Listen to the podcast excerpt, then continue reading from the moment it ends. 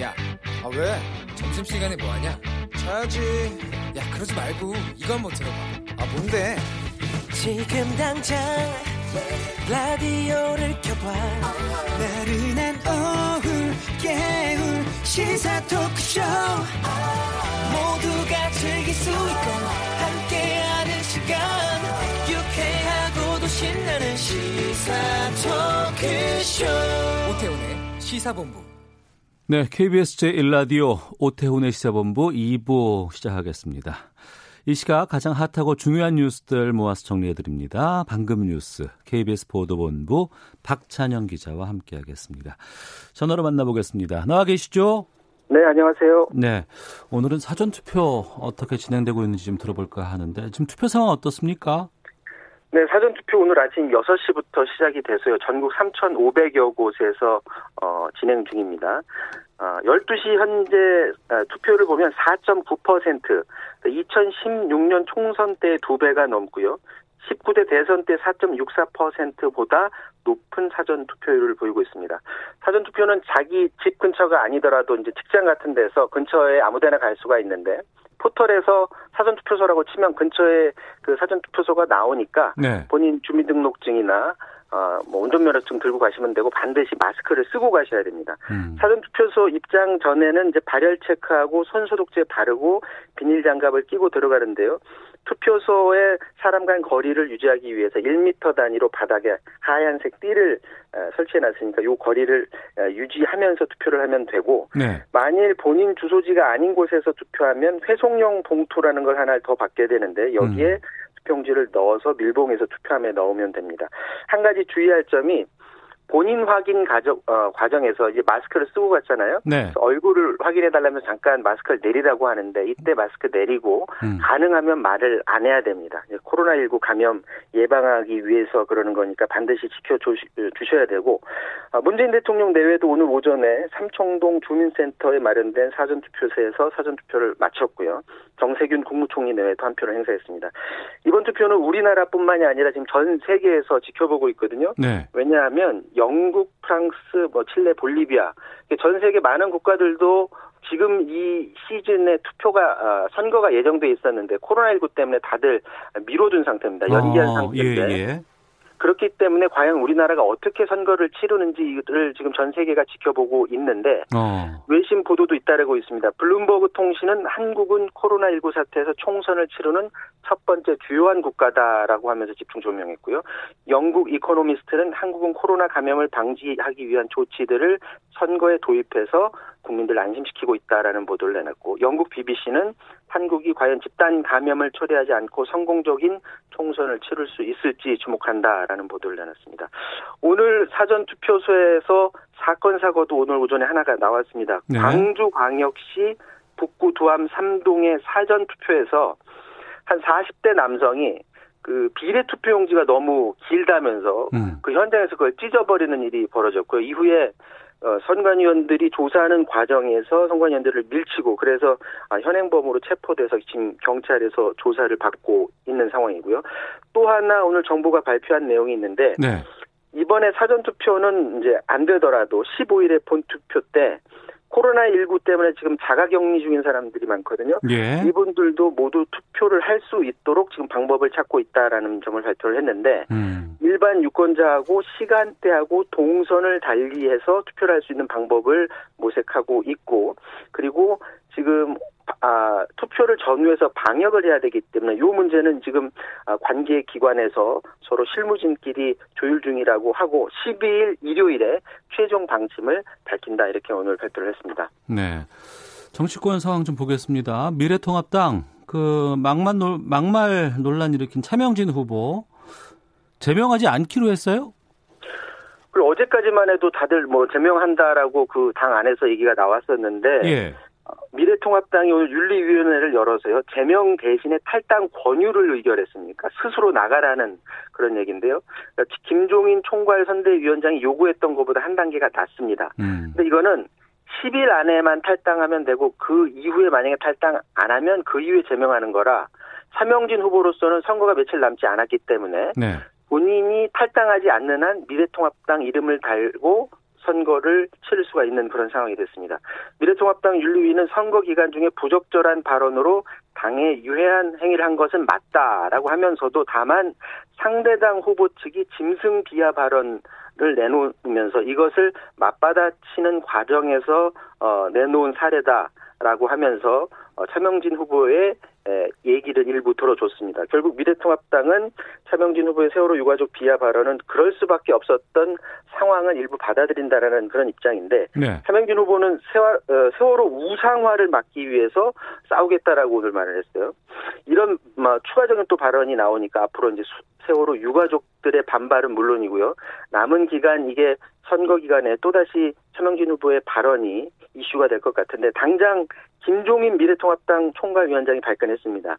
어제 긴급 기자회견을 가졌을 때만 하더라도 어, 김종인 위원장은 말이 적절한지 아닌지 이거 지금 따질 어, 상황이 아니다. 음. 이 국회의원 후보로 나온 사람이 과연 이런 말 입에 담을 수 없는 발언을 할 수 있는 것인가라고 하면서 대국민 사과를 했었는데 오늘 경기 양주 지역 지원 유세를 나갔거든요. 네. 거기에서 이 소식을 전해 듣고 윤리위원회가 한심한 사람들이다. 음. 총괄선대위원장으로서 그 사람, 그러니까 차명진 후보죠. 네. 차명진 후보를 본인은 받아들일 수 없다. 이렇게 강하게 말했습니다. 예. 아이고, 듣다 보니까 코로나19 신규 화환 상황에 대해서 안 알려주셨고 했는데 지금 상당히 의미 있는 숫자가 나왔어요. 네, 지금 신규 확진자가 또 크게 줄었습니다. 새벽 0시 기준으로 신규 확진자가 27명, 그래서 누적 확진자가 1,450명이 됐습니다. 20명대로 신규 확진자가 떨어진 건데 이거는 어, 과거를 돌이켜 보면 신천지 대구 교회 대구 교회에서 대규모 집단 감염이 발생을 했는데 그 직전 수준으로 지금은 되돌아간 그런 상황이고요. 어. 신규 확진자 중에 해외 유입은 5명이고 22명은 지역 사회 에서 발생했습니다. 사망자는 4명 들어서 208명, 완치해서 격리 해제된 사람은 144명 늘어서 7,117명이 됐습니다. 알겠습니다. 자, 이 뉴스까지 듣도록 하겠습니다. 방금 뉴스 KBS 보도본부의 박찬영 기자와 함께했습니다. 고맙습니다. 오태훈의 시사본부. 오태훈의 시사본부. 오태훈의 시사본부. 오태훈의 시사본부. 오태훈의 시사본부. 오태훈의 시사본부. 오태훈의 시사본부. 오태훈의 시사본부. 오태훈의 시사본부. 여러분은 지금 KBS 44기 성우들과 함께 본격 시사 토크쇼 오태훈의 시사본부를 듣고 계십니다. 오태훈의 시사본부 놓치지 않을 거예요. 네, KBS 성우 44기들 고맙습니다. 자, 시사본부는 청취자 여러분들의 참여와 기다리고 있습니다. 샵 9730으로 의견 보내주시면 되고요. 짧은 문자 50원, 긴 문자 100원. 앱 콩은 무료로 이용하실 수 있습니다. 팟캐스트와 콩 KBS 홈페이지를 통해서 시사본부 다시 들으실 수 있고 유튜브로도 만나실 수 있습니다. 유튜브에서 일라디오 아니면 시사본부 이렇게 검색하시면 영상으로도 확인하실 수 있습니다. 그리고 출연진들이랑 개인적으로 연락하셔도 되지 않습니까? 잠시만요. 예, 예, 죄송합니다. 소개하고 들어오세요. 자, 금요일 2부에는 한 주간의 언론 보도를 분석하고 비평하는 와치독 시간이 있습니다. 자, 오늘도 훅 들어오신 알파고 신하시 외신 기자 소개해드립니다. 어서 오세요. 네, 안녕하십니까. 예, 그리고 정상근 전 미디어널 기자 함께합니다. 어서 오십시오. 네, 안녕하십니까. 무슨 말하고 싶었던 거예요? 아, 이제 문자 보내라고 하셨잖아요. 아니면 예, 예. 유튜브 우리 실시간으로 아, 예. 보시고 댓글 아. 출연진이랑 개인적으로 연락을 하시고 의견 보내주셔도 되지 않습니까?라고 아. 질문으로 던졌습니다. 아, 아, 전화번호 공개하실 거예요? 아니 그 SNS 뭐 아. 인스타나 그런 계정에서는 뭐라고 해야 되나 그 자, 발로하면 되죠. 예, 정상 기자 핸드폰 번호 어, 알려주시지 않는다고 하지만 소리도 줄여주셔야 아, 네, 되고요. 네. 확인해 주셔야 되고. 아, 깜짝 놀라셨네. 아, 괜찮습니다. 예, 예. 아, 청취자 여러분께 양해 말씀드리겠습니다. 자, 본격적으로 어, 와치독 시작하도록 하겠습니다.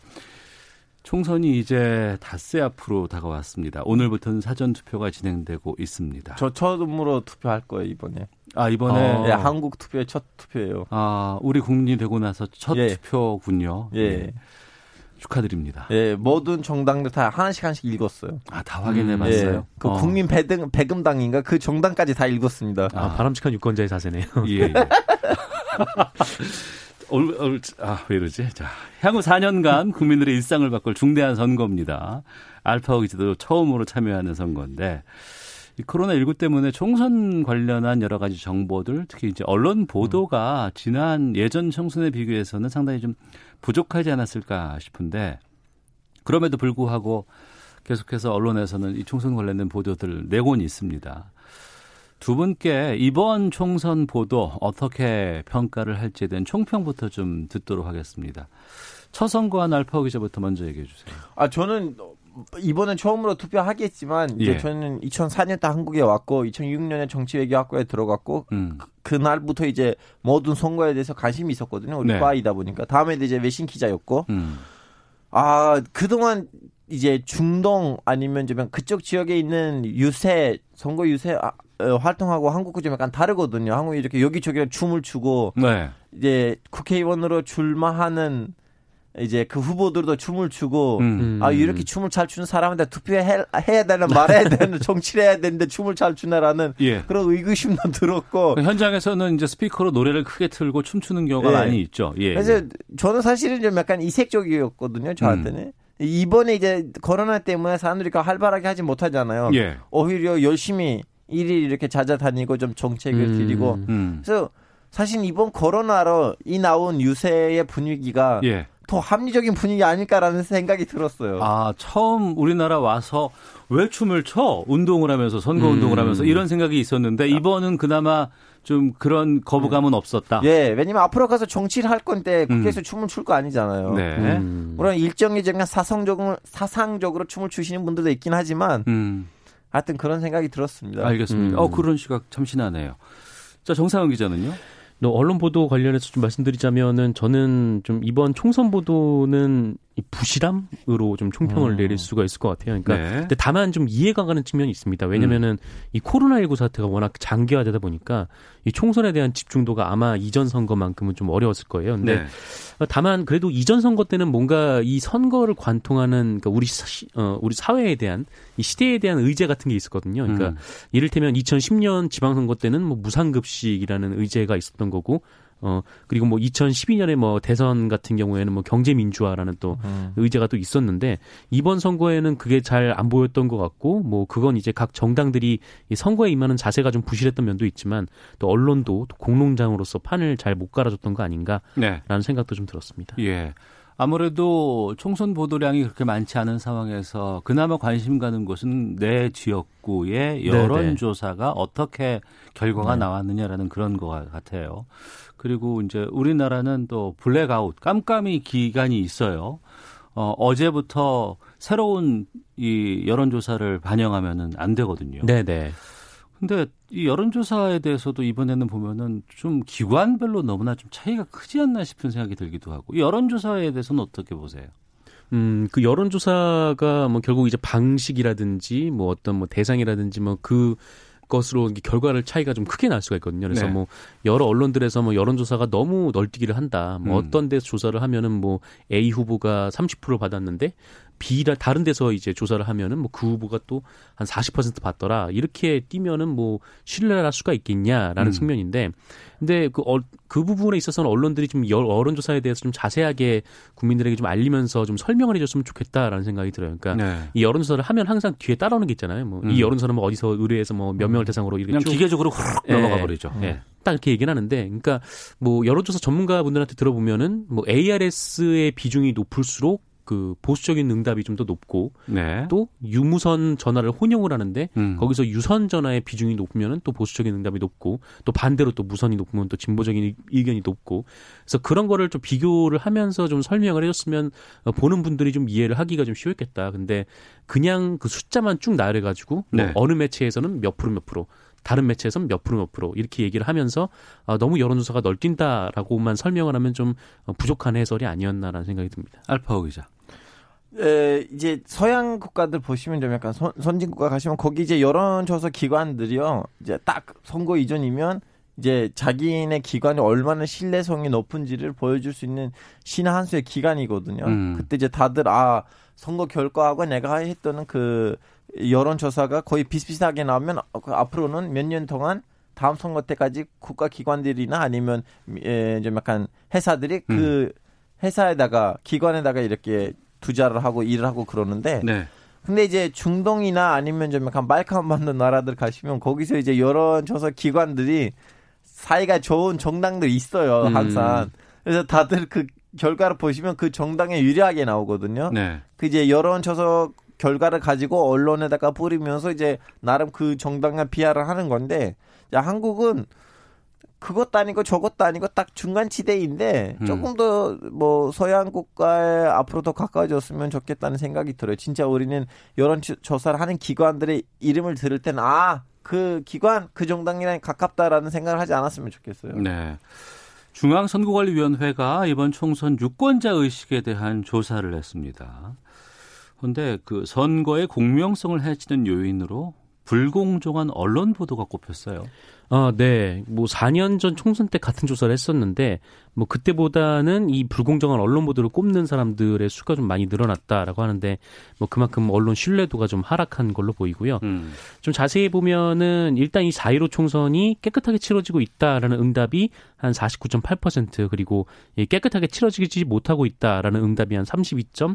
3% 정도로 나타났고 네. 어, 깨끗하게 치러지지 못하고 있다라고 대답한 분들을 대상으로 그 이유를 물어보니까 이 언론의 불공정한 보도가 29%로 1위를 기록을 한 겁니다. 음. 어, 그리고 2위가 이 정당 후보자의 상호 비방 그리고 흑색 선전 이게 27.2%였는데 그 선거가 지금 뭐 깨끗하게 치러지지 않고 있고 그 이유는 그 정당 간의 뭐 마타도어나 이런 흑색 선전보다 언론의 보도가 더 큰 문제다라고 생각을 하신 거예요. 네. 또 뭐 그만큼 이제 언론에 대한 신뢰도가 많이 이제 떨어졌다라고 음. 좀볼 수가 있는 것 같고 뭐 어쨌든 뭐 이게 의식 조사니까 그 누구를 지지도를 측정하기 위한 게 아니고 그냥 의식 조사니까 네. 이 조사 방식은 간단하게 개요로 그냥 말씀드리겠습니다. 예. 이게 중앙 선거관리위원회 의뢰로 한국갤럽이 실시했고요. 지금 전국 17개 시도 거에 거주하는 만 18세 이상 유권자 1,505명을 대상으로 실시가 됐고요. 어, 조사는 무선 전화와 유선 전화를 활용한 전화 면접으로 진행이 됐고 이 표본 오차는 95% 신뢰 수준에 플러스 마이너스 2.5% 포인트가 나왔고요. 이 자세한 사항은 선관위 홈페이지에서 확인하실 수 있습니다. 네. 우리가 언론 보도를 보고 선거에 대한 정보를 얻을 수밖에 없는데 네. 물론 현장 가서 확인할 수 있는 건 한계가 있기 때문에요.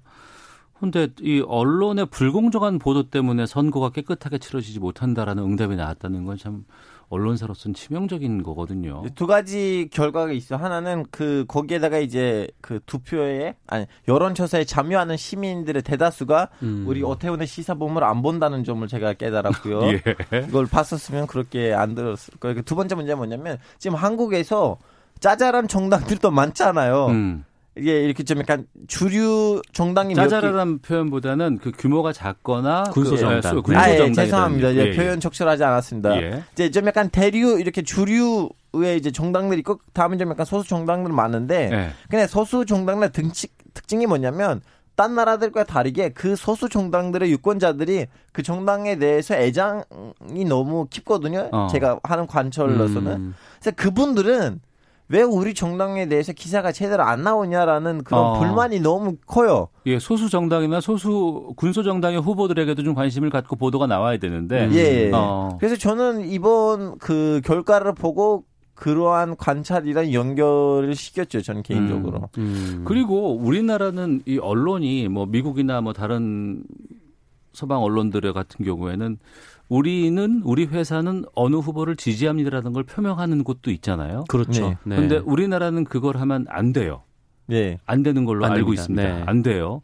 근데 또 그렇지 않으면서도 그냥 서양이 드러나는 언론사들도 꽤 돼요. 네. 또 그것 때문에 비난받고 또 아니면 우호적인 그런 어, 네. 시각도 있거든요. 이건 어떻게 아니 저는 사실은 일단은 한국에서는 안 되는 것이 안 된다고 생각하고요. 아, 오히려, 지지를 해도 된다. 예, 오히려 대충 풀어놓고 음. 사람들이 이렇게 꼼수 부리기에는 대놓고 얘기하면 되잖아요. 우리는 이 신문사인데 이 정당을 지지한다. 네. 국가가 위에서는 묶어버렸기 때문에 어. 밑에 있는 언론사들이 어쩔 수 없이 아니에요. 우리는 그런 거 아니에요라고 하긴 하지만 기사 성향들 보면 다 모든 언론사가 하나의 정당이란 어느 정도 연결돼 있다는 거 티나요. 음. 정상 기자님.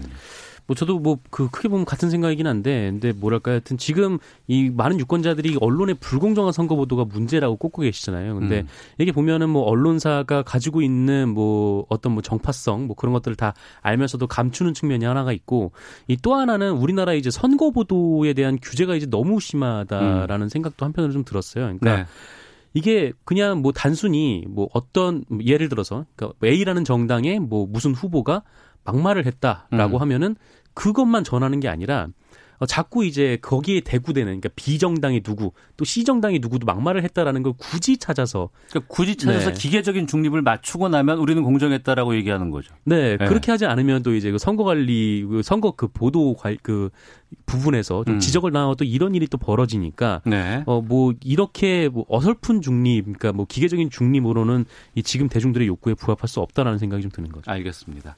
청취자 장호민 님 사전 투표하고 왔습니다. 날씨는 좋은데 코로나가 아직 남아 있으니 우리 모두 더 좀 더 감내해야겠죠. 힘냅시다라고 보내주셨고 0643님 이제 전 투표하러 갑니다. 화이팅 대한민국 이렇게 웃는 표시까지 보내주셨습니다. 자, 한 주간의 미디어 비평 watchdog 정상근 전 미디어 오늘 기자, 자만 아메리카의 알파고 시나씨 외신 기자와 함께하고 있습니다. 아, 지난주에 저희가 이거 한번 다뤘었는데 MBC가 보도를 했죠. 이 채널 A의 어, 취재윤리 위반 의혹과 관련해서 지난번에 이 시간에 방송통신위원회는 이 취재 윤리 과정에서 우리가 한번 좀 어, 이걸 들여다봐야 될 것 같다라고 말씀을 했는데 네네. 방통위가 어제 채널 A 경영진을 직접 불렀습니다. 그 조사 진행 상황을 들었다고 하는데 이 방통위에 나온 채널 A가 뭐라고 해명을 했습니까?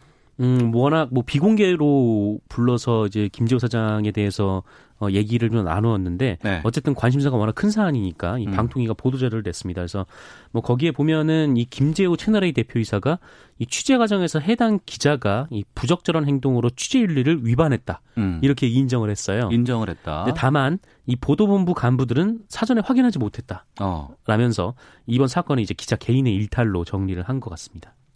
개인의 일탈로 정리를 했다. 네네. 채널 A의 진상조사위가. 네, 대표 이사가 와서 그렇게 얘기를 했으니까. 어. 근데 아직 진상조사위의 결론은 최종적으로 나오지 않았고요. 예. 일단은 대표 이사가 방통위에 불려가서 그렇게 얘기를 했습니다. 어. 근데 그 진상조사위 꾸려진 지 시간이 꽤 지났고 했는데 그 내용 자체가 좀 상당히 부실하지 않아요? 굉장히 부실하죠. 그러니까 지금 여기서 핵심으로 보자면 이 취재윤리 위반을 넘어서 그 실제로 그 기자와 검찰이 모종의 얘기가 있었냐. 검언 유착에 대한 의혹들이 계속 나왔지 않습니까? 네, 이 예. 부분에 대해서 뭐 전혀 밝혀지지 않았고 어. 그리고 두 번째 의문이 어 그러면 이 기자가 개인적으로 한 것이냐 아니면 어떤 이 보도국 내에 이 음. 지시를 받고 한 일이냐 네. 이 부분에 대해서도 아직 명확하게 그냥 뭐 그런 일은 없었다라는 식으로 이제 퉁치고 넘어갈 일은 아니다라는 거죠. 그래서 예. 뭐 사실 이게 좀 간단하잖아요. 그러니까 뭐 당사자의 휴대전화를 뭐 보면 되는 거고 음. 뭐그 사람이 이제 거부를 하면은 간부들의 휴대전화를 또 보면 되는 건데 네. 이 채널 A가 이 간단한 작업을 이렇게 오래 걸려야 하는 건지는 그 이유를 잘 모르겠습니다. 음. 나름 총 나름 총리할 거 있나 보죠. 알파고 기자는 채널 A의 이런 해명에 대해서는 어떻게 보세요? 선생님 이제 그 대표이사가 하시는 설명이니까 음. 대, 왜냐면 이거는 버더거스에 있었던 일인데 이거 버더거스 대표이사가 올라가면 거기 이제 나름 과정이 있는데 네. 거기에다가 뭐라고 할 수가 없지만 음. 저는 솔직히 말하자면 이번 계기로 이제 재승인 문제가 지금 걸리고 있잖아요. 예, 예. 근데 이제 저는 이 사건을 가지고 재승인 문제를 너무 연결시키면 얼마나 적절할까 모르겠어요. 왜냐하면 음. 재승인 문제가 그동안 승인을 받고 난 다음에 한 5년이죠. 5년인가 3년이에요, 선배님? 몇 년이었죠? 보통 3년이죠. 서, 네. 3년이죠. 그 3년 동안에 이제 활동을 가지고 어른 평가해야 되는데, 네. 어, 어떻게 보면 기자라서 언론인으로서 있으면 절대로 안 되는 일이 더졌지만, 음. 근데 이 사건 하나만으로 거기 지금 수많은 기자들 있고 수많은 그 이제 언론인들이 있는데, 네. 그 한꺼번에 이렇게 패키지로 삼아서 전체적으로 3년의 평가가 되면 안 된다고 생각해요. 물론 이한 건만 갖고 모든 재승인에 대한 네. 평가를 내리는 건 음. 아닐 거예요. 방통위가 이제 말씀하신 마침 말씀을 하셨기 때문에 채널 A 재승인 여부에 대해서 올해 말까지 아마 이거 심사를 해서 결정을 하는 걸로 알고 있습니다. 네네. 어, 지금 민주언론시민연합과 같은 시민단체 쪽에서는 이번 조사 결과도 재승인 결정에 반드시 좀 반영하라 이런 좀 주장을 좀 하고 있다고요. 어 그렇죠. 뭐 물론 이 건 한 건만 가지고 이 재승인 통과 기준을 충족을 했는데 뭐 낭만을 시킨다. 뭐 그거는 뭐 잘 모르겠습니다. 왜냐하면 이 사건의 결론이 아직 어떻게 나는지 모르기 때문에. 음. 근데 만약에 어, 이 사건이 기자 개인의 일탈이 아니라 네. 뭐 보도국에서 조직적으로 지시한 일이라면 음. 혹은 그 과정에 이제 검찰이 유착된 일이라면 이거는 어, 굉장히 좀 중대한 문제죠. 이한 음. 건으로 충분히 이 재승인 심사에서 탈락할 수 있을 만한 일인데 네. 왜냐하면 이거는 이 그 우리나라 이제 방송법에 규정돼 있는 그 방송의 공적 책임 그리고 이 공정성이라는 핵심 가치에 반하는 행동이라고 저는 판단을 하고 있고 어. 또 이제 민원령 같은 이 시민단체들도 좀 그렇게 좀 생각을 하고 있는 것 같아요. 또 게다가 이제 좀 만약에 위전의 지시가 있었다고 한다면 이건 또 채널의 뉴스룸 전체 도덕성의 문제가 제기가 될 수 없는 그런 거고. 예. 어 그리고 이게 한 건만 가지고 이렇게 된다라고 만약에 재승인 부분이 좀 어렵게 된다라고 하기에는 좀 그렇게 보기 어려운 건 이 사건이 불거지기 전에 이 채널 A가 재승인 심사를 받았고 이 점수가 어느 정도 기준에 충족을 했습니다만 음.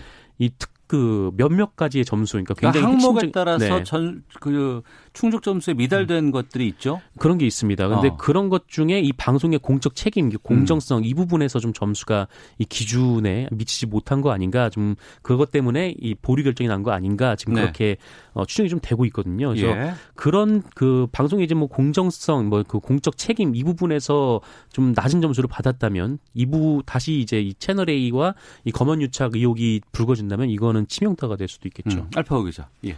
저도 방금 전에 사실은 얘기를 말씀드렸지만 우리는 이런 문제가 나올 때마다 너무나 그 방안 뭐라고 해야 되나 그 뒷정리를 음. 너무나 크게 하고 사실은 우리는 문제들의 뿌리를 뽑은가 안 뽑을까는 거기에 대해 의심이 들어요. 무슨 말이냐면 네. 지금 진짜 제악의 경우는 뭐냐면 제악의 경우 그거잖아요. 한 방송사가 음. 그 검찰 안에 있는 몇 명 사람이랑 손을 잡아서 나름 좀 약간 작업을 하는 거예요. 제악의 경우. 최악의 경우. 예. 아직 그렇지는 예, 그 아닌지 모르죠. 예, 예.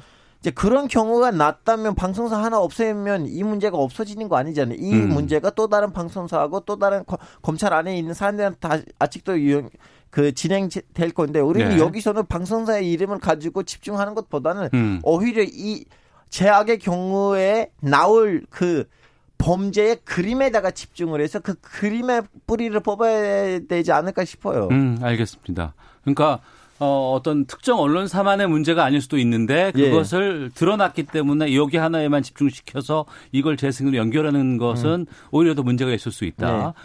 만약 검언 유착이 실제로 그게 존재하고 드러난다 그러면 이 회사뿐만 아니고 전체적인 그림으로 그렇죠, 보고 그렇죠. 이걸 풀어야 된다라는 것 알파고가 말씀해 주셨고요.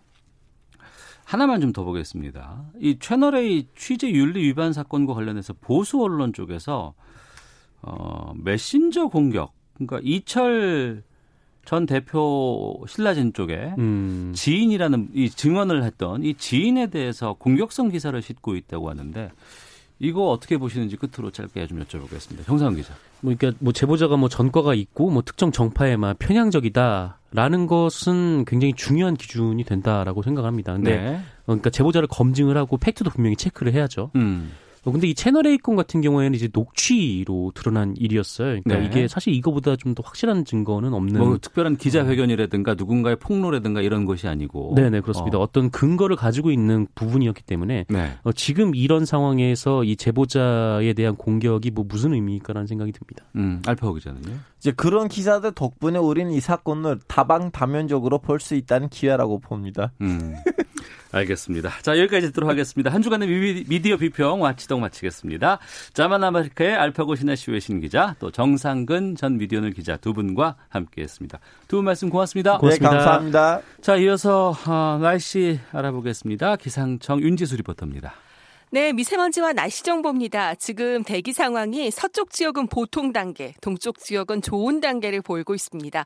하지만 밤이 되면 기류가 수렴하고 대기가 정체하면서 일부 중서부 지방을 중심으로 농도가 오를 텐데요. 특히 서울과 경기도 지역이 나쁨 단계까지 농도가 오를 수 있다는 점 참고하시면 좋겠습니다. 그리고 내일 오전 중에도 비슷한 상황이 될 것으로 예상이 되고요. 인천이나 충청남도 지역은 내일 밤에 나쁨 단계 예상됩니다. 하지만 대부분 지역은 비교적 대기질이 괜찮겠습니다. 오늘 구름량이 많이 늘었습니다. 중국 북부 쪽에 위치한 고기압의 가장자리에 들어있기 때문이고요. 하지만 오늘 오후부터 밤사이 강원도 지역이나 남부 내륙 지역은 산발적인 빗방울이 떨어질 것으로 예상됩니다. 전국적으로 여전히 건조특보가 내려져 있어서 비 소식이 많이 아쉬운데 주말인 내일은 비 예보가 있습니다. 제주도 남쪽 해상으로 저기압이 지나가면서 그 동반된 비구름의 영향을 받기 때문인데요. 전라남도, 경상남도, 제주도 지방은 낮부터 밤 사이에 비가 내리겠고 전라북도나 경상북도 지역은 비 빗방울이 조금 떨어지겠습니다. 하지만 중부지방은 딱히 비 예보 없이 오후부터 맑은 날씨가 예상됩니다. 일요일에는 주로 동쪽 지역을 중심으로 비 예보가 있고 그 밖에 내륙 지역은 요란한 소나기가 내리는 곳도 있겠습니다. 오늘 낮 최고 기온은 서울 16도를 비롯해 전국은 11도에서 18도의 분포로 일교차 크게 나면서 어제와 비슷한 기온 예상됩니다. 지금 서울 기온은 15.2도입니다. 지금까지 대기 상황과 날씨 정보였습니다. 다음은 이 시각 교통 상황 알아보겠습니다. KBS 교통정보센터의 김은아 씨입니다. 네, 오후 교통량이 적은 편이지만 안전운전은 계속해서 챙겨주셔야겠습니다. 서울외곽 고속도로에서 두 건의 사고가 났는데요. 판교에서 일산 방향 소래터널 부근 1, 4차로에서 승용차 관련한 사고를 처리하면서 시흥요금소부터 시흥나들목까지 3km 구간이 정체고요. 더 가서 일산에서 구리를 지나 판교 쪽 퇴계원 4차로와 갓길에서는 화물차 사고가 나 1대 1km 구간 밀리고 있습니다. 또 상일 부근 2km 구간에서도 제속도를 못 내고 있습니다.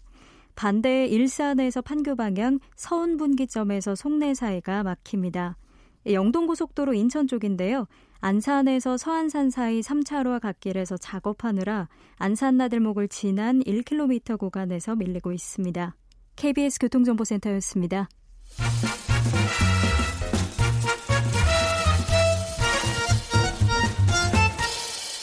오태훈의 시사 본부. 네, 코로나19 관련 또 총선 관련 뉴스가 쏟아지는 상황에서 많은 사람들의 이목을 집중시킨 사건은 이른바 텔레그램 N번방 사건입니다. 국민청원에 올라온 청원에 동의한 사람을 어, 여러 것 건을 합치면 500만 명이 넘는 사건이죠. 이 본질이 무엇인지 또 이 사건이 우리에게 던지는 질문은 무엇인지 좀 여쭤보고자 모셨습니다. 중앙대학교 사회학과 이나영 교수와 함께 오늘 금요초대석 하겠습니다. 어서 오세요. 네, 반갑습니다. 중앙대 사회학과 이나영입니다. 네, 반갑습니다. 고맙습니다. 어려운 걸음 해주셨고요. 음, 감사합니다. 초대해 주셔서. 아, 네. 저희가 감사합니다. 예. 단도직입적으로 좀 들어가 보겠습니다. 이 N번방 사건이 있잖아요. 이게 갑자기 우리 사회에 큰 화두로 등장을 하기도 됐고 또 지금 이 사건에 대해서 그렇게 많은 사람들이 분노하고 있다는 걸 확인하는 그러한 뉴스로 지금 다가오고 있습니다. 이 사건을 어떻게 보고 계세요? 어, 참담하죠. 예, 그리고 한국 사회에 그동안에 어떻게 보면 어떤 사람들은 너무 잘 알고 있었던 내용이지만 대다수의 사람들이 무시하거나 외면했던 이 문제가 수면 음. 위로 음. 이제 살짝 올라왔다고 저는 생각하는데요. 네. 사실 이 문제는 이제 몇 년 전부터 어, 젊은 페미니스트들과 여성 단체들이 끊임없이 제기해온 디지털 성폭력의 음. 문제라고 생각해요. 예. 그러니까 우리가 이제 온라인이라고 보면 이제 크게 세 가지 영역이 있는데 보통 우리가 뭐 네이버나 다음이나 이렇게 이제 포털 사이트로 바로 들어갈 수 있는 이제 deep, 그러니까 면웹, 그러니까 음. surface죠. 표면이 있고 네. 보통 우리가 이제 많이 쓰는 거죠. 구글 음. 친다든지 뭐 이런 거고 그런 걸로도 안 잡히는 것들이 있는데 뭐 예를 들어서 뭐 단체 커뮤니티라든지 네. 그다음에 이번에 이제 n번방 사건처럼 음. 텔레그램이라든지 이런 것들은 우리가 보통 이제 deep web이라고 해요. 어, 딥웹은 이제 우리가 어, 검색했을 때 사실은 드러나지 않는 부분이지만 어, 어떻게 보면 커뮤니티를 알기만 하면 사실은 접속은 쉬운 거죠. 음. 어, 이번 사건은 이제 고 이제 딥웹에서 발생한 사건이고요.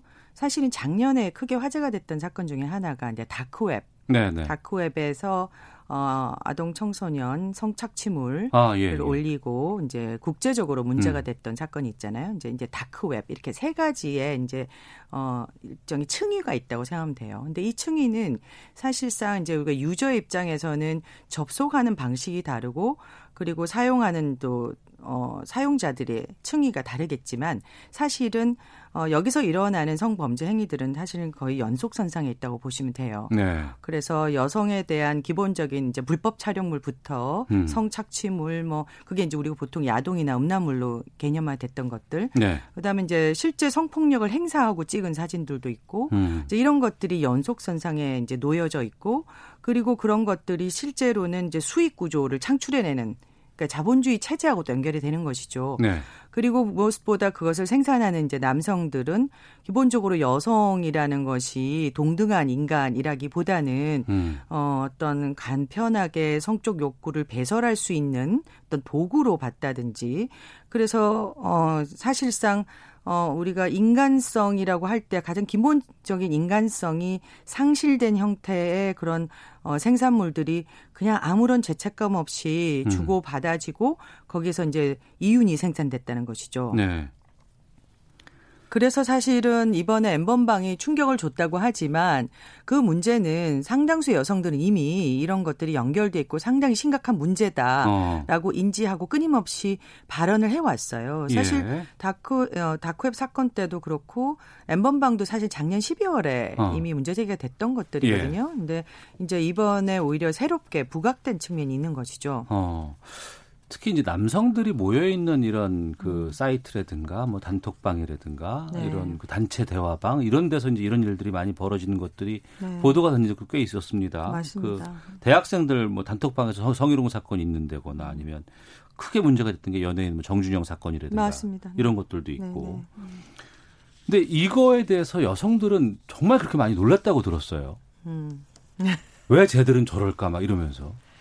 저는 질문을 좀 바꿔보고 싶어요. 예. 어, 우리가 흔히 이제 남초 사이트라고 하는 안에서 일어나는 것들을 여성들 잘 모르죠. 그러니까 목욕탕이나 화장실을 우리가 서로 다르게 쓰잖아요. 네. 그 안에 공간이 어떻게 존재하는지를 우리가 모르고 있다는 느낌이 거죠. 있어요. 예. 네. 근데 그러니까 이제 사실은 이제 이 디지털 성폭력을 연구하거나 이제 이 문제를 제기하면서 활동한 활동가들은 좀 잘 알지만 음. 일반 시민들은 잘 모를 수가 있죠. 그래서 이게 드러날 때마다 굉장히 충격을 받고 또 한편으로 또 남성들의 굉장히 실망감을 가지는 경우도 있는데요.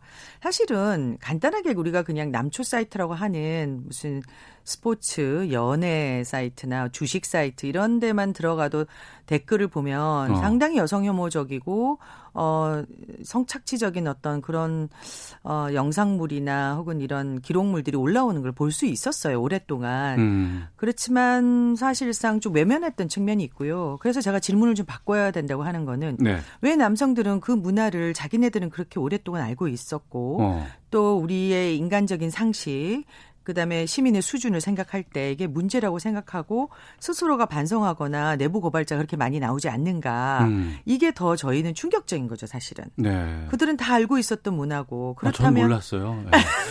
그렇지만 남조 사이트나 예, 예, 예, 이런 예, 곳에서 예, 예. 댓글만 봐도 알 수 있고 네이버 댓글 보세요. 어. 네이버 댓글을 어, 성별로 나눠서 보면 남성들의 댓글이라는 거 보면 대체로 여성 혐오적이거나 이런 게 굉장히 어. 많거든요. 다 그런 건 아니지만 그런 것들을 좀 자정하는 능력 능력이 남성 안에서 있었다면 어. 이런 일이 조금 덜 발생하지 않았을까 혹은 억제되지 않았을까 음. 그런 게 있다는 거죠. 그래서 사실은 좀 남성들이 이 문제를 스스로 좀 성찰해보고 좀 자제하고 또 상호 상호적으로 억제할 수 있는 어떤 능력을 길러줬으면 좋겠다. 예, 예. 이게 이제 여성들의 바람이죠. 충분히 공감하고요. 성찰하고 자제하고 반성하는 건 맞습니다. 충분히 그렇게 하고 있는데 다만 일부에서는 이렇게 또 질문 드려볼 수 있을 겁니다. 왜 다 모든 사람들 똑같이 보느냐. 맞아요. 모든 남성들을 다 잠재적인 가해자로 여성들은 간주하느냐. 이 말도 지금 질문 드릴 수밖에 없거든요. 맞아요. 이제 네. 성폭력 사건이 발생할 때마다 음. 어, 댓글을 보면 어, 모든 남성을 잠재적 가해자로 몰지 마라. 특히 네. 페미니스트들이 그런다 음. 이제 이러는데 어, 여성들이 분노하는 거는 남자 100%가 그렇다라고 하는 것도 아니고요. 네. 그렇다고 한다면 이성의 여성들은 정말 어떤 남자와도 연애를 하거나 결혼할 수 없겠죠. 어. 가장 절망적인 건 우리 여성들입니다. 예, 자기 옆에 있는 착해 보이는 내 남자친구가 어떤 불법 촬영을 해서 혹은 단톡방에서 그런 짓을 한다고 상상하면 아. 정말 참담하지 않아요? 그러네요. 저는 만약에 제 딸이 어우 안 돼요. 그거는. 예, 그러니까요. 예, 그러니까 예, 예. 여성들의 입장에서도 그 어. 믿고 싶지 않아요. 음. 그렇지만 이제 우리가 어, 이 문제를 좀 총체적으로 생각해 보자는 건 충의가 있죠. 이제 음. 직접적 가해자도 있지만 그거를 묵인하거나 하는 사람도 있고 심지어 이제 공모하는 사람도 있고 그러니까 그런 여러 층위의 남성들이 놓여 있고 네. 그것이 일종의 남성의 성문화라는 것으로 관용되어 왔고 음. 그리고 어떻게 보면 또 부추기는 사람들도 있었고 네. 어떤 때는 심지어 남성성을 자랑하기 위해서 그런 일을 했다라고 할 때 옆에서 또 박수, 박수 쳐주거나 음. 혹은 클릭으로 이제 지지를 표현해주는 사람들이 존재하고 있잖아요. 네. 그러니까 이제 우리는 이런 이제 이런 남성들의 문화, 성문화에 대해서 어. 조금 더 좀 고민해 보자. 어. 근본적으로 한번 생각해 보자. 예. 이런 질문을 던지는 것이지 모든 남성이 직접적 가해자다는 음. 건 아니죠, 물론. 네. 그런데 이제 이런 건 있을 수가 있을 것 같아요. 그러니까 우리가 가해자를 뭐라고 볼 수 있냐 라고 하면 결국은 이런 성문화를 계속해서 관행 관용적으로 우리가 어, 봐왔을 때 혹은 묵인해 왔을 때 나도 모르게 나가 내가 의도하진 않았지만 음. 그런 성범죄 행위에 가담할 수도 있는 거예요. 네. 그러니까 어떻게 보면 이 문제는 어 가해자가 될지도 모르는 남성들에게 미리 경고를 해서 음. 니네들은 그렇게 안 했으면 좋겠다. 이 얘기로 받아들이면 얼마나 좋을까 하는 생각을 저는 해봅니다. 알겠습니다. 5588님께서 이 문제를 진지하게 이야기할 수 있는 시간이 반갑습니다. 저는 이런 문제가 커진 이유에는 김학의 성접대 사건 등이 제대로 처벌받지 않은 것도 있다고 생각합니다라는 의견 주셨는데 특히나 이런 왜곡된 성 뭐 의식뿐만 아니라. 범죄가 있어 일어날 때. 거기에 대한 처벌이 우리가 너무 작다, 관대하다. 이런 네. 지적들이 참 많이 나오는 것 같아요. 맞아요. 네. 네. 우리가 이제 성폭력 사건을 가장 강력하게 억제하는 방법은 가해자에게 적절한 처벌이 내려지는 거잖아요. 네. 피해자도 그걸 원하고. 음. 근데 이제 이게 이제 다단계 체계로 돼 있어요. 일단 이제 경찰에 가져가면 어 증거가 불충분하다, 뭐 추적이 불가능하다, 뭐 이런 일로 음. 그러느냐, 뭐 이렇게 수사 의지를 보이지 않는 경우가 있고. 네. 진짜 경찰이 수사 의지를 열심히 보여서 검찰로 올라가면 올라가면 검찰에서는 또 증거 불충분이다, 뭐 혹은 편파 수사를 한다든지 이런 식으로 해서 범죄 사실을 묵인하고 어 그래서 결과적으로 불기소나 기소유예 처분을 내린 경우가 있어요. 근데 결국 이제 검찰에서 다시 이제 기소 의견으로 이제 판사 재판정에 가게 돼도 판사들이 굉장히 여러 가지 이유를 들어서 음. 어, 결과적으로 형량을 낮추거나 무죄 방면한 경우가 있는데 그 내용을 보면 참 기가 막힌데요. 네. 뭐 불안 어린 시절 보냈다. 범죄 수익이 몰수되면 이 사람이 어, 앞으로 생계가 위험하다, 심지어 결혼했다, 음. 초범이다, 음. 반성의 여지가 있다, 뭐 각종 이유를 음. 들어서 결국은 가해자의 형량을 낮추는 방식으로 가는 거죠. 네. 그러니까 우리가 이제 형량이 없다라고 기준이 없다라고 하는데 사실 있는 기준도 맞춰주지 않는 경우가 대부분이라는 거예요. 음. 그래서 이제 이런 이제 우리는 이걸 보면 이제 판, 편파 판결의 다단계 체인이라고 하는데 어. 예, 이 체인의 형사 사법 체계 전반의 핵심적인 주류는 물론 여성 판사도 있고 여성 뭐 경찰도 있지만 네. 대체로 이제 남성들이 많죠. 음. 그러니까 그 남성들이 이런 성범죄 행위의 피해자의 고통에 정말로 공감하는가? 이런 근본적인 질문을 여성들이 하고 있는 거죠. 알겠습니다. 자, 호태훈의 시사본부 금요 초대석 어, 이나영 중앙대 사회학과 교수와 함께 말씀 나누고 있습니다. 우리나라를 대표하는 여성학자 중에 또 한 분이시기도 한데요. 그 앞서 그 왜곡된 어떤 그런 시각들 아니면 기준들 이런 것들이 문제라고 말씀하셨는데 그게 지난해 한번 하나의 영화 책으로 아, 예, 좀 이렇게 예. 탁 집중된 게 있었습니다. 이른바 네. 82년생 김지영 네. 관련 논란입니다. 여성들은 환호하고 응원하기도 했지만 또 남성들은 어, 좀, 너무 좀 그 극단적인 거 아니야? 뭐 이런 얘기까지 좀 나오고 있어요. 이건 어떻게 보셨어요? 네, 일단은 음, 영화를 보기 전에 네. 어, 약간의 성평등적인 가치를 가진 영화이다. 혹은 뭐 꼭 영화가 아니라도 표현물 같은 것들이 나오면 그걸 내용을 보지도 않고 음. 문제적이라고 비난하는 이제 댓글에 글들이 많잖아요. 네, 네. 저는 그런 분들이 한편에 있다고 생각하고요. 그런데 보면 그때 조사를 보면 영화를 본 남성들은 음. 의외로 평범한 내용이었고 충분히 공감하는 내용이다라고 얘기를 해요. 네. 그러니까 이 소설이나 영화를 직접 본 사람들은 사실상 이제 그렇게 막 과, 땡땡 과격한 음. 어떤 페미니스트 의식을 갖추고 뭐 어떤 남성들 공격하는 그런 게 아니고 오랫동안 우리 사회에 축적되어 왔던 어떤 성차별적인 문화와 관행들에 대해서 한번 같이 고민해보고 그리고 어차피 우리가 같이 살아가는 사람들이니까 이런 문제들 좀 꺼내놓고 얘기하고 동등한 인간으로 살아가 보자 이런 메시지예요. 크게 뭐뭐 뭐 아주 새로운 내용이 없어요. 네. 여성들 입장에서 봤을 때는. 그래서 저는 오히려 이제 이게 징후적으로 좀 읽히는데 성평등의 가치가 그렇게 힘들게 받아들여지는 사회인가 우리 사회가? 아 괜히 꺼려주시는 그런 느낌들을 가지면 안 되는데도 불구하고 그렇죠. 그러니까 예, 우리가 예. 이제 인권이라고 할때 어. 인권의 가장 기본적인 가치 중에 하나잖아요. 예, 예. 여성과 남성은 차별을 받아서는 안 된다. 그럼요. 어 인종 차별도 마찬가지잖아요. 피부색에 따라서 우리가 그렇죠. 차별 받으면 안 된다 이런 거잖아요. 우리가 계층이라고 얘기할 때 아버지의 어떤 어 능력에 따라서 자식이 어떤 불이익을 받으면 안 되는 거잖아요. 음. 근데 그런 것들은 기본적인 어떤 소양이고 어, 인권 감수성이란 말이에요. 아주 기초적인. 그리고 우리가 민주주의라고 할 때 사람이 타고난 자기가 어쩔 수 없는 어떤 것에 의해서 차별받아서는 안 된다. 아주 기본적인 가치죠. 네. 그런데 왜 해필 다른 문제는 그래도 사람들이 받아들이는데 어 젠더나 성평등 관련해서 이렇게 저항이 강한가? 음. 저는 그만큼 우리 사회가 성차별에 대해서 정말 어, 인지하지 못하고 있다고 생각하고 또 그만큼 뿌리 깊다고 생각해요. 네. 성차별적인 문화가. 어. 그렇기 때문에 나타난 어떤 징후적 현상이라고 생각합니다. 음. 그래서 사실 그 내용을 제가 오늘 책을 좀 갖고 왔는데 네. 김지영 소설에 보면 크게 보면 결국은 같이 동등하게 일하지만 어떤 여성은 선택의 여지가 없이 아이를 낳고 집안의 가치는 전업주가 되는 경력단들이 되는 문제가 크게 하나가 있고 음.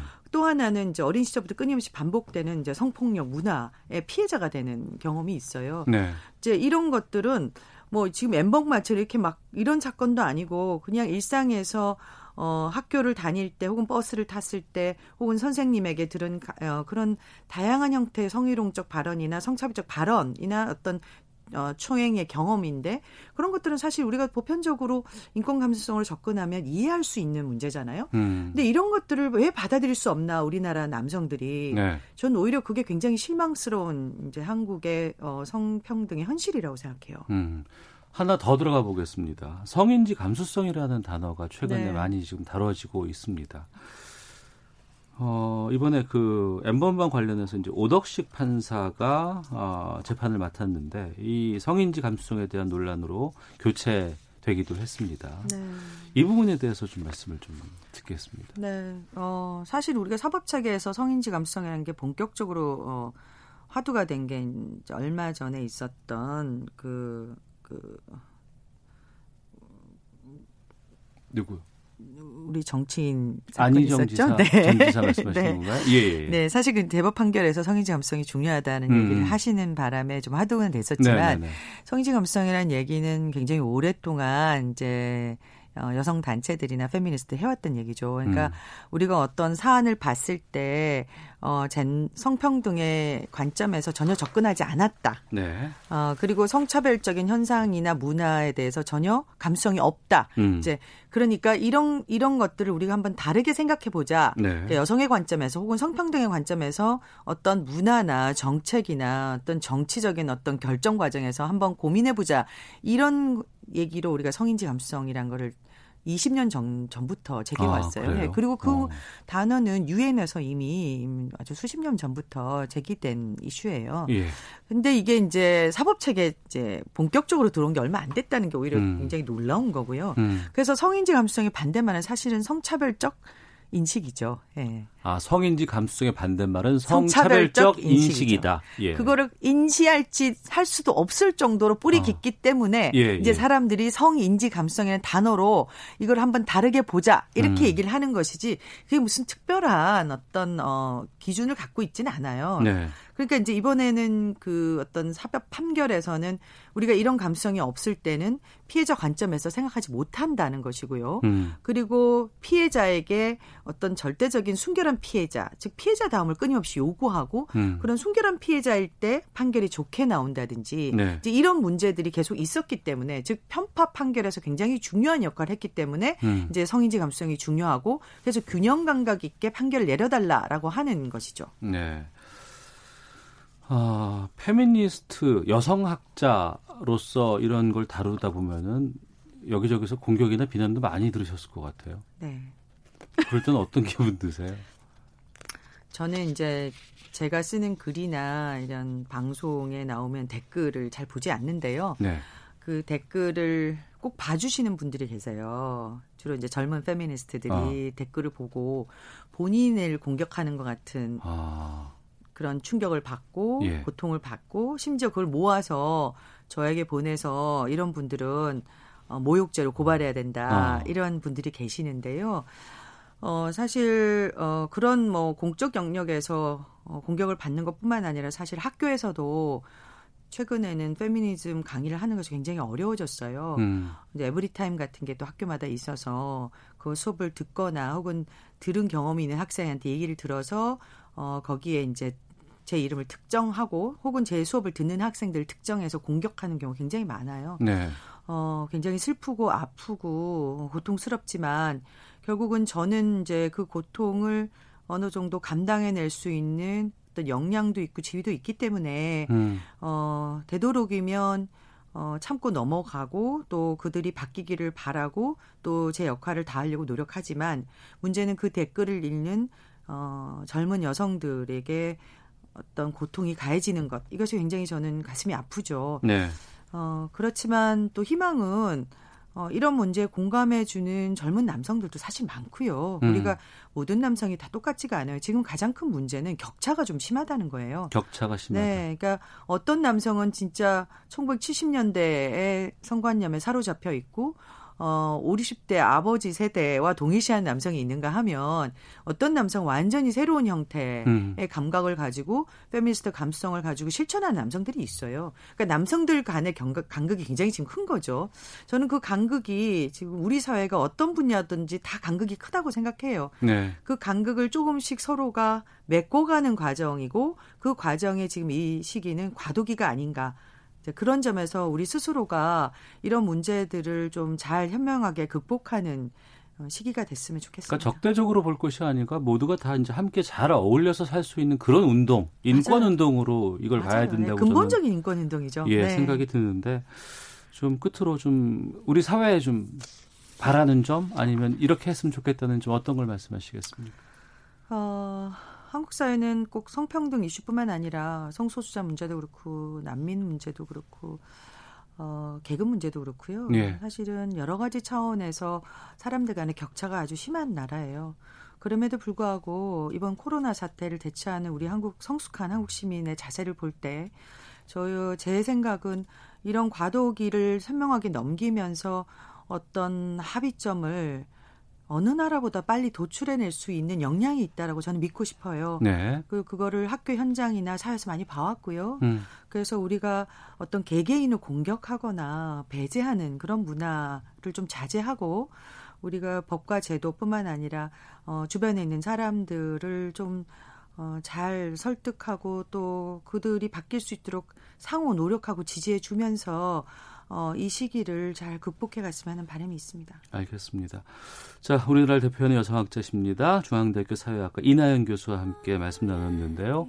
3030님, 교수님 말씀 잘 들었습니다. 어릴 때부터 성교육, 성윤리에 대한 교육 잘 시켜야 할 것 같습니다. 장호민님, 그동안 알면서도 방조했던 남성들이 가해자 맞습니다. 공감합니다. 4984님, 성범죄 관련 사건은 여성 판사가 하는 게 좋을 것 같다는 생각입니다.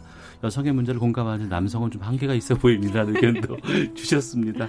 지금 나오는 노래는 이나영 교수께서 추천해 주신 어, 자우림의 김윤아가 부른 노래예요. 강이라는 곡인데 왜 이걸 추천하셨는지 끝으로 좀 여쭙겠습니다. 짧게 말씀해 주세요. 네. 어, 2014년 4월 16일 세월호 사건이 있었죠. 예. 곧 6주기가 됩니다. 그러네. 지금 어, 코로나 사태 때문에 어떤 행사도 하지 못하고 있지만 우리 스스로가 6년 전에 그 고통과 슬픔을 잊지 말고 다시 환기하면서 기억하고 그리고 다시는 이런 일이 반복되지 않도록 각자의 자리에서 노력해 줬으면 하는 바람에서 이 노래를 선정했습니다. 이 노래 들으면서 금요초대석 이나영 교수와 함께한 시간 마치도록 하겠습니다. 오늘 말씀 고맙습니다. 감사합니다. 예, 저도 어, 금요일 순서 마치도록 하겠습니다. 다음 주에 뵙겠습니다. 안녕히 계십시오.